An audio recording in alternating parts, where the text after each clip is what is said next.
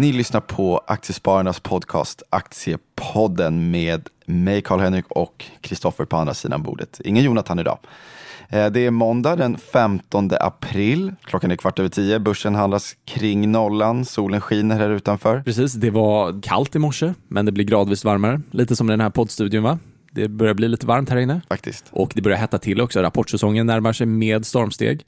Först ut är väl Avanza imorgon, som även finns i vår portfölj, korta portföljen. Och som idag gjorde en split. Precis, eh, så den har gått från 420 kronor någonting till 85 kronor. Eh, så den stiger faktiskt 2% idag på, på den. Den ser lite billig ut kanske i mångas ögon nu. Ja, jag vet inte om det är så man ska resonera, att aktien bara stiger 2% för att eh, folk helt plötsligt tycker att den ser... Ja, men du vet, det... det är lite lättare mentalt att köpa något på 80, 85 än 420 kanske. Det kanske är någon så psykologisk fälla, att man, man tänker så ah, men nu, nu, nu har jag äntligen chansen att komma in i Avanza under hundralappen. Och... Jag tror att det finns statistik som visar på att eh, kortsiktigt finns något så här irrationellt beteende i, i kursen som gör att den stiger lite mer än split. Mm, men, men det som är intressant i Avanza är också att den har ju halkat efter Stockholmsbörsen i stort under Q1. Trots att vi har haft ett monsterrally så kan man ju tycka att nätmäklaren borde ju vara ganska het i ett sånt läge. Men eh, ja, vi får väl se om, om, om det lossnar efter rapporten imorgon. Jag, jag tror att det blir en, en, bra rapport, men man är ju van nu att man har ju åkt på några rapportsmällar. Eh, så ja, hopp, håll tummarna, men ja, vi får se hur det går. Mm, ja, för ska vi tro marknadens förväntningar så Avanza ska ju, ska ju leverera ganska starka siffror. Så vi får se om de kan leva upp till. De har ju rätt hög multipel också att brottas med. Så att... Precis, men de har ju varit inne i en sån här lång vinstsvacka. Så vi får ja. se om, om det äntligen blir året i år, eh, då de får igång på tillväxtmaskinen. Och jag mm. tror ju att, att det finns ett stort värde i den här plattformen och att de skalar upp fint, bolåneerbjudandet och låneboken växer bra. Man har ju växande fondprovisioner och ja, courtageaffären som andel av intäkterna är liksom på väg ner och det finns andra ben att stå på i koncernen. Så jag, jag tror ändå att eh, ja, men på, på sikt blir det bra, men det blir lite slagigt mellan kvartalen självklart. Men hur ska vi resonera? Nu Q1 närmar sig. Vi har ju haft en fantastisk eh, börsuppgång. Vi kollade på börserna världen över och mätt i SEK så är ju världsindex upp 20 procent, USA 21 procent, Europa 19, Sverige 18. Det, det, det ligger där, det har ju stigit på bred front. Förväntningarna är ju således ganska högt ställda på, på många håll. Om jag tänker om vi fokuserar på cyklis framför allt så Sandvik kommer, när var det? På på torsdag. Torsdag lunch, Aha, när det, folk har gått hem kanske. Lite stökig tid också, mm. för det är ju halvdag på torsdag. Det är ju en kort handelsdag, handelsvecka den här veckan. Det är ju, dels är det ju långfredag på fredag, är, ju, då är börsen helt stängd och sen på torsdag är det halvdag, stänger klockan 13. Mm. Så marknaden har två timmar på sig att smälta den här rapporten i Sandvik. Då. Så vi får väl se om, om cykliskt kan leverera och mm. Sandvik är ju först ut. Men sen så tycker jag det är lite intressant för riskviljan har ju kommit tillbaka nu. Jag tycker man ser Verkligen. mer och mer på Twitter att folk lägger upp det portföljbilder och dunkar varandra i ryggen och tittar, okej, okay, kolla vad, vad skicklig jag har varit. Det är en bra sentimentsindikator faktiskt. faktiskt. Mm. Det var inte många som la ut några portföljbilder i december, om man så. Ehm, och nu är vi i det motsatta läget. Så ja, man kanske ska ta ta, ta hem lite vinster redan nu. Men samtidigt så, jag menar, fokuserar man på case som är mindre konjunkturkänsliga så tycker jag att man, ja, man kan fortsätta köpa dem. Men apropå att ta hem vinster, om vi pratar om vad som skulle kunna driva börsen ytterligare, som vi tittar på, på flöden så ser vi fortfarande faktiskt att retail, alltså typ du och jag och alla andra småsparare, har ganska mycket pengar vid sidlinjen fortsatt. Så att det finns ju en viss fortfarande avvaktande inställning. Säkert många som har svurit lite över att fan varför har jag bara 50% aktieexponering helt plötsligt efter årsskiftet och börsen har rallat 20 Exakt. Det, det kanske är många som väntar in en liten rekyl för att kunna lasta in rejält. Och buy the dip här efter. Ja, ja. ja, men det är nog många som hoppas på kanske lite svagare kursreaktioner på externa förväntningar. Vi får se.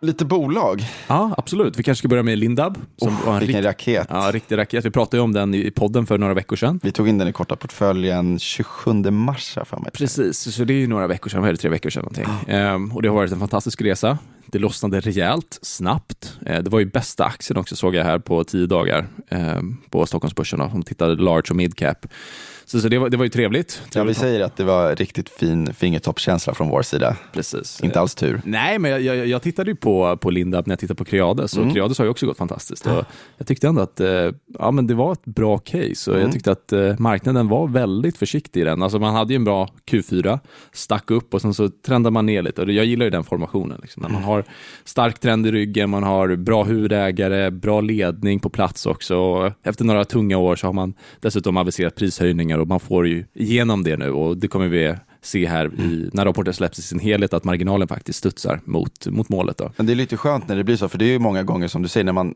kollar på ett case och tycker att det här ser egentligen bra ut. Jag tycker att vändningen är här, men det kan ju dröja ett halvår, ett år till att marknaden ser det. kanske vill ha ytterligare bevis och det kan bli något stopp på vägen och lite struligt. Sådär. Men nu blev det ju verkligen jättebra timing. Jag har fått massa köpan, köprekar och så en omvänd vinstvarning förra veckan.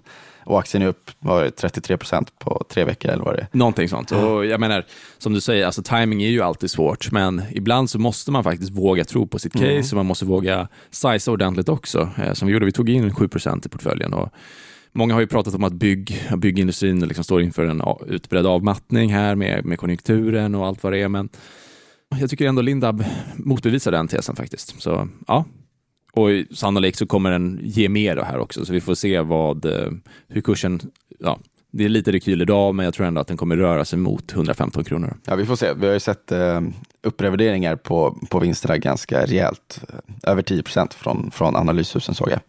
Så att, eh, nej, men den känns väl fortfarande intressant. Ja, lite överköpt kanske, men i det korta perspektivet. I det korta perspektivet ja. precis, men väder ut lite där först ja, kanske. Stabilisering och sen lite sidledshandel och sen nästa ben upp. Då.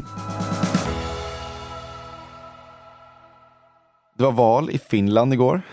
Det kan ju kännas eh, som en icke-händelse för, för vissa kanske. Det finns vissa svenska bolag som påverkas av det dock. Vårdbolagen. Precis, framförallt Attendo som har ja. varit inblandad i en vårdskandal där.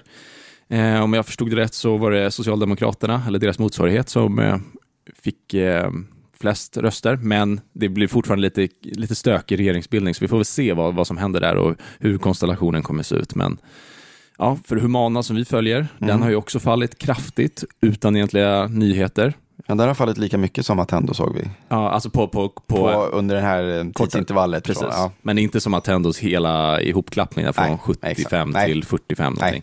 Så Humana är ju egentligen ett mer stabilt bolag om vi tittar på liksom, lönsamhetstrender, om vi tittar på vinst. de har fler ben att stå på. De har fler ben att stå på och de har ju en annan inriktning också. Äldreomsorg är ju bara en liten andel av, av försäljningsmixen. Och tycker det är lite intressant här med eh, Impilos intåg i, i det här bolaget. Många har ju sett att eh, Argan Capital som var tidigare huvudägaren har ju sålt av till Impilo eh, och Impilo styrs av Fredrik Strömholm, eh, Altor-grundaren och eh, Sören Mellstig som bland annat är ordförande i Cellavision och Trelleborg och, och Ellevio tror jag. Ehm, så riktigt namnkunniga personer kommer in i det här bolaget. Jag tror att det är helt rätt. Jag tror att marknaden har tagit ut för mycket aktien är riktigt billig nu mm.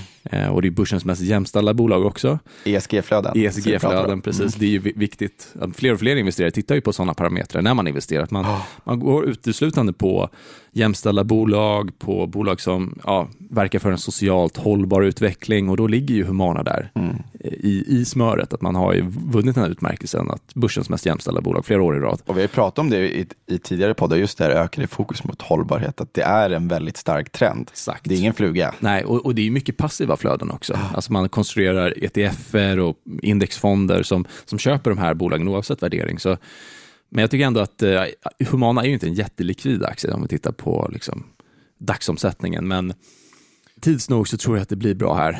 Och rapporten kommer ju 9 maj, eh, så förhoppningsvis så är det inget läckage eh, efter eh, eller innan, innan rapporten är släppt, i alla fall publikt. Men vi får väl se. Mm, ibland är det lite läskigt när man ser en aktie falla egentligen utan anledning inför en rapport. Så det är, är det någon som vet något som inte vi vet? Exakt, utan nyheter faller kraftigt, säljarna är väldigt motiverade. Mm. Då kan man verkligen fråga sig, okay, har jag missat någonting eller vad, vad är det som har hänt här? Men som, som, som jag, jag, tror att det är liksom sektormässig svaghet. Att, att ändå debaclet spiller över lite. Ambea har varit lite svagare också. Ja, det blev bara en total riskavision från hela den sektorn egentligen. Exakt, ja. så, så, det är egentligen ett sånt läge vi gillar. Det är lite som Lindab, att eh, det var inget företag specifikt som fick aktien att gå från ja, runt 90 kronor ner till 80 kronor, utan det var ju mer byggoro, allmänt. Eh, och då, då kan man faktiskt fiska upp en sån här bra välskött, ett bra välskött bolag till en överkomlig multipel. Mm, för vi kollar ju på en graf, eh, kursen gentemot eh, framåtblickande P-talet, där P-talet verkligen har kollapsat Precis. Det är, på, det är på väldigt kort sikt. Så det är Ja. frågan liksom om marknaden satt en för hög riskpremie på det här eller, eller om estimaten, eller så ska de ner, men då ska de ju ner ganska kraftigt.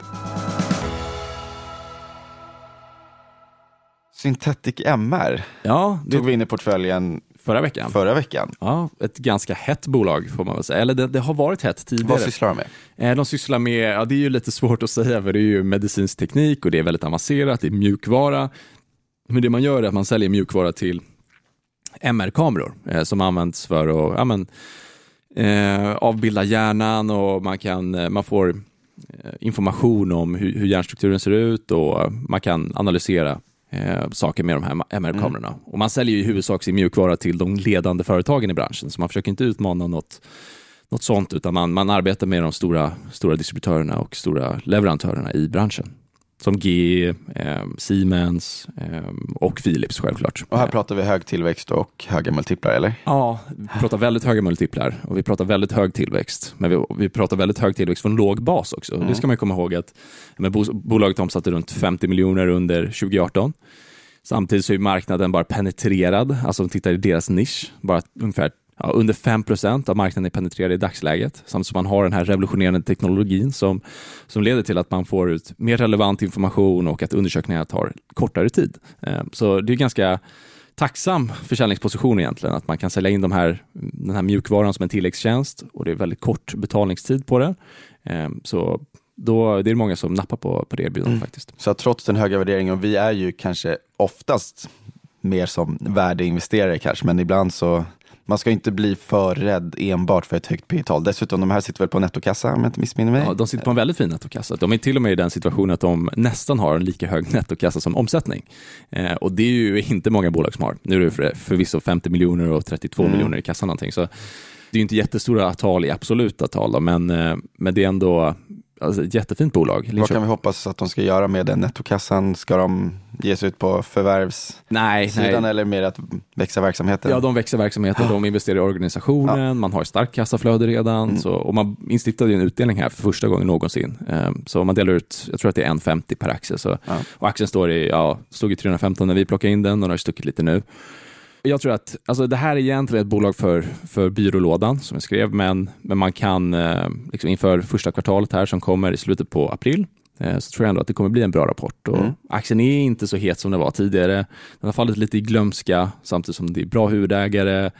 Ja, vdn ska ju sluta här, men man har en ny ersättare på väg i alla fall.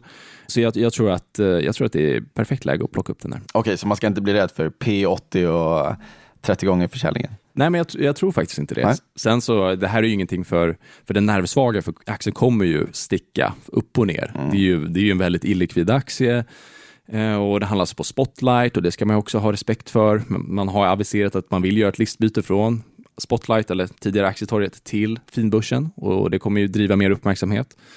Men eh, som sagt, om man har lite längre horisont, vi har ju sex månaders placeringshorisont i, den här, i det här Mm. bolaget, så eh, då tror jag ändå att det blir bra. Eh, om man har valuta med vind också, man fakturerar det mesta i dollar och euro, eh, så bara där så, så får man en fin valutaeffekt. Och som du sa, det är också något man kan lägga i byrålådan och på sikt så vet vi av historiken, om vi ska komma ihåg och tänka på den, så är det ju tillväxt som driver aktiekursen och Precis. inte P-tal. Så tillväxt är egentligen eh, viktigare än värdering. Eh, och tittar vi, tittar vi på, liksom, eh, när jag modellerar det här, så prognosen på 2021 exempelvis, så, så ser det inte så dyrt ut. Då är det ev ebit 10. Och visst, då kan man ju säga att ja, 2021 är jäkligt långt dit och det är klart det finns många frågetecken kring de prognoserna, men, men ändå. Mm. Ja, absolut. Och, och hittills har de ett bra track record. Ja, de har fint track record. Från kommersiella lönsamhetsbrottet, genombrottet eh, 2016, så har man ju vuxit i princip varje kvartal och eh, vinsten ökar i god takt också. Mm. Så ja, 50 miljoner i omsättning kan bli 100 miljoner, som blir 200 miljoner. Så ja, jag tror att det, det ser jättebra ut. Ska vi dra sista case? Snacka lite Active kanske? Du vill snacka lite gym? Jag tänker att vi, vi kan eh, bara nämna lite, för de släppte i årsredovisningen här. Actic, alltså gymkedjan som är noterad på Stockholmsbörsen, small cap. Mm. Skrivit en del om bolaget tidigare. Vi har den i portföljen också. Ganska trög aktie.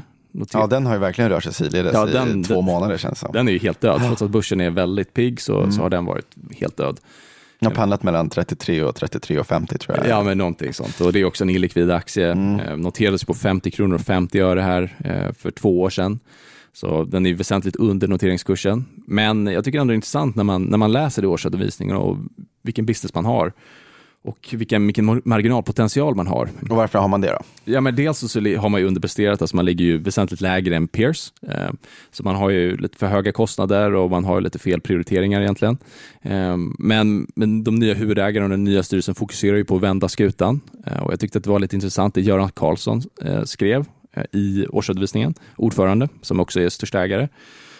Har ett förflutet inom Haldex bland annat. Han skrev ju så här att Ja, sedan börsnoteringen i april har vi inte levererat i enlighet med våra finansiella mål. Det innebär dock inte att Actic går dåligt. Tvärtom finns det stabila intäkter och kassaflöden. Men vårt erbjudande och vår operationella excellens är inte där vi utfäst att den ska vara.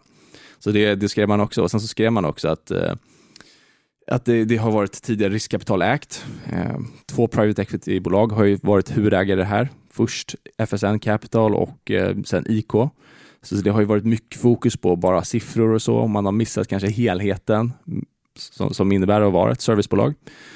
Så, jag tror ändå att eh, jag tror att, att ger man det här lite tid och så tittar man på liksom lönsamhetspotentialen så kan man definitivt få upp marginalen. Jag, jag räknar liksom på, på, på lite längre sikt så borde man kunna tjäna 6% nettomarginal på det här. Och med en omsättning runt en miljard så ger det ungefär 60 miljoner på den raden, alltså runt 4 kronor per aktie. Så ja, men jag tror ändå att det finns eh, potential i, i den här på lite sikt, om man har tålamod. Kassaflöde finns ju redan där. Man genererar väldigt fina kassaflöden, men för, för att det ska synas i resultaträkningen också så måste man få, få ordning på, mm. på organisationsstrukturen och kostnadsstrukturen framför allt. Vi måste ju snacka lite spelbolag också. Just det, spelbolagen ja. Global Gaming är ner 40 procent idag. De hade ju redan um, en tuff period där, eh, vad är det för en, en månad sedan, när det gick från 30 spänn till 15 och nu har den gått från 15 till 10. Mm. En olycka kommer sällan ensam brukar man väl säga. Så nej, de kom exakt. ju med rapporten där för Q4 och det var ju ingen rolig läsning. Bokslutet kom ut. Man kommunicerade ju det här märkliga utdelningsförslaget på 3 kronor aktien eh, som nu drogs tillbaka.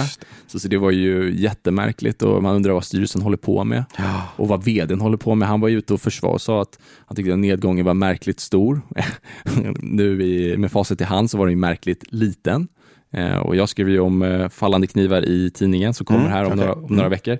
Och då skrev jag just att eh, sådana här stora ras brukar ofta bara vara ett förskalv. Och det var verkligen så i Global Gaming. Mm, och de skyller då på den förändrade spelmarknaden i Sverige, den här omregleringen som kom vid årsskiftet och eh, att marknaden helt enkelt utvecklat sig på ett sätt och en hastighet som, som de inte hade kunnat förutspått. Eh, och så kan det ju vara. Eh, och ja, de har ju sin majoritet av intäkterna från Sverige så att, eh, det är klart att det blir väldigt tydligt för dem så att, nej, det, det blir väldigt kännbart såklart. Tufft, tufft, tufft. Men, men sen kan man också ifrågasätta, de har ju haft, alltså det har ju inte varit någon någon hemlighet att den här spelregleringen skulle komma och, och, och att det skulle bli tuffare och att, att, man då har haft en sån tillväxtorganisation och man har satsat så otroligt hårt och man ja. har gjort sådana stora organisatoriska satsningar. Då kan man verkligen ifrågasätta eh, hur de har tänkt och hur de har budgeterat och det är klart att ett bolag kan ha ett dåligt kvartal, men det här är ju katastrof. Liksom. Om du mm. tittar intäktsbasen och vad, vad som händer på rörelseresultatet, bara de preliminära siffrorna, att ja, var det förlust på 43 miljoner på nedsa, eller inte nedsa, men i alla fall rörelseresultatet. Och bara se det, eh, det går väldigt fort i den här branschen kan man väl säga. Kort sagt. Leo Vegas är en annan. Leo alltså Vegas. Den här sektorn har det jäkligt tufft nu. Ja, Leo Vegas. De har ju fått en ny utredning mot sig nu i, i Storbritannien där de eh, jagar missbrukare. De hade ju bombarderat en eh, en spelmissbrukare med, vad var det, fyra, fyra spelerbjudanden om dagen. Jag kommer inte ihåg hela, hela story, men det var väl att han hade i alla fall tagit pengar från sin mamma tror jag och spelat bort eh, ytterligare 250 000 kronor. Från att först ha blivit då jag tror han stängde av sitt konto och sen så fick han massa erbjudanden så startade han upp igen och så brände han 250k. Ja men det, det är så tragiskt. Det, det blir, ja det är verkligen det. Du vet den här branschen skapar ju inte, skapar inte värde för någon, brukar jag säga. Alltså man skapar ju varken värde för kunderna, för kunderna handlar ju bara egentligen om att få över pengarna från deras konto till eh, ja. bolagets konto mm. eh, och göra det på någon form av underhållande sätt eller snyggt sätt. Mm. Samtidigt som, eh, som man inte skapar något eh, värde egentligen för aktieägarna nu heller. Så, så, nu ligger man ju på slaktbänken och reglerar eller tittar på det här och ja, lagstiftningen ser ju väldigt ja, lite ljusgrå ut, kan man väl kalla det. Mm. Och spelregleringen är ju ett stort tema för Levo Vegas också, som, precis som Global Gaming. Så då känns det ändå bättre att äga bolag som ändå har, som vi var inne på, ESG-flöden, alltså positiva flöden Mm. i grunden och som faktiskt försöker arbeta för ett bättre samhälle. Och allt fler tar ju faktiskt ställning emot den här sektorn. Nu kommer jag inte ihåg, men i alla fall Carnegie och Handelsbanken vet jag. Jag tror deras fonder har sålt ut allting som har med, med spel att göra. Mm. Det är säkert fler också. Och sen så finns det självklart olika nyanser i den här branschen också. Alltså det Så finns ju Det är skillnad på Kindred och, Exakt. och Netten kanske. Eh, sportspel och sådana här saker, det är ju, Mm. det är ju en, en sak som, ja, man följer sitt favoritlag och man lägger en hundring på att de ska vinna, det är Mm. en sak. Men med de här renodlade nätkasinorna, då- deras enda syfte är egentligen att vara någon form av förmögenhetsöverföring Mm. från, från kunderna till eh, aktieägarna. Men, det. men det, det, den, den maskinen har ju slutat fungera. bra, då tycker jag att vi avslutar där. Men jag tror och också det. eh, Ja. sätter oss vid skrivborden och jobbar lite igen. Och vi tar eh, påskledigt nästa måndag. Så ingen podcast helt enkelt nästa vecka. Nej, precis. Så vi är tillbaka om två veckor då. Ja. Eh, vi ska självklart spana in dels Avanza imorgon och sen har vi Byggmax som finns i portföljen på onsdag. Så det blir en lite intressant vecka och sen på torsdag självklart Sandvik blir ju ehm, en riktig kioskvältare Mm. potentiellt. Ja, vi kan väl redan nu utlova att det kommer bli en hel del rapportgenomgångar eh, om två veckor. Absolut. Bra, säger vi så. Hej!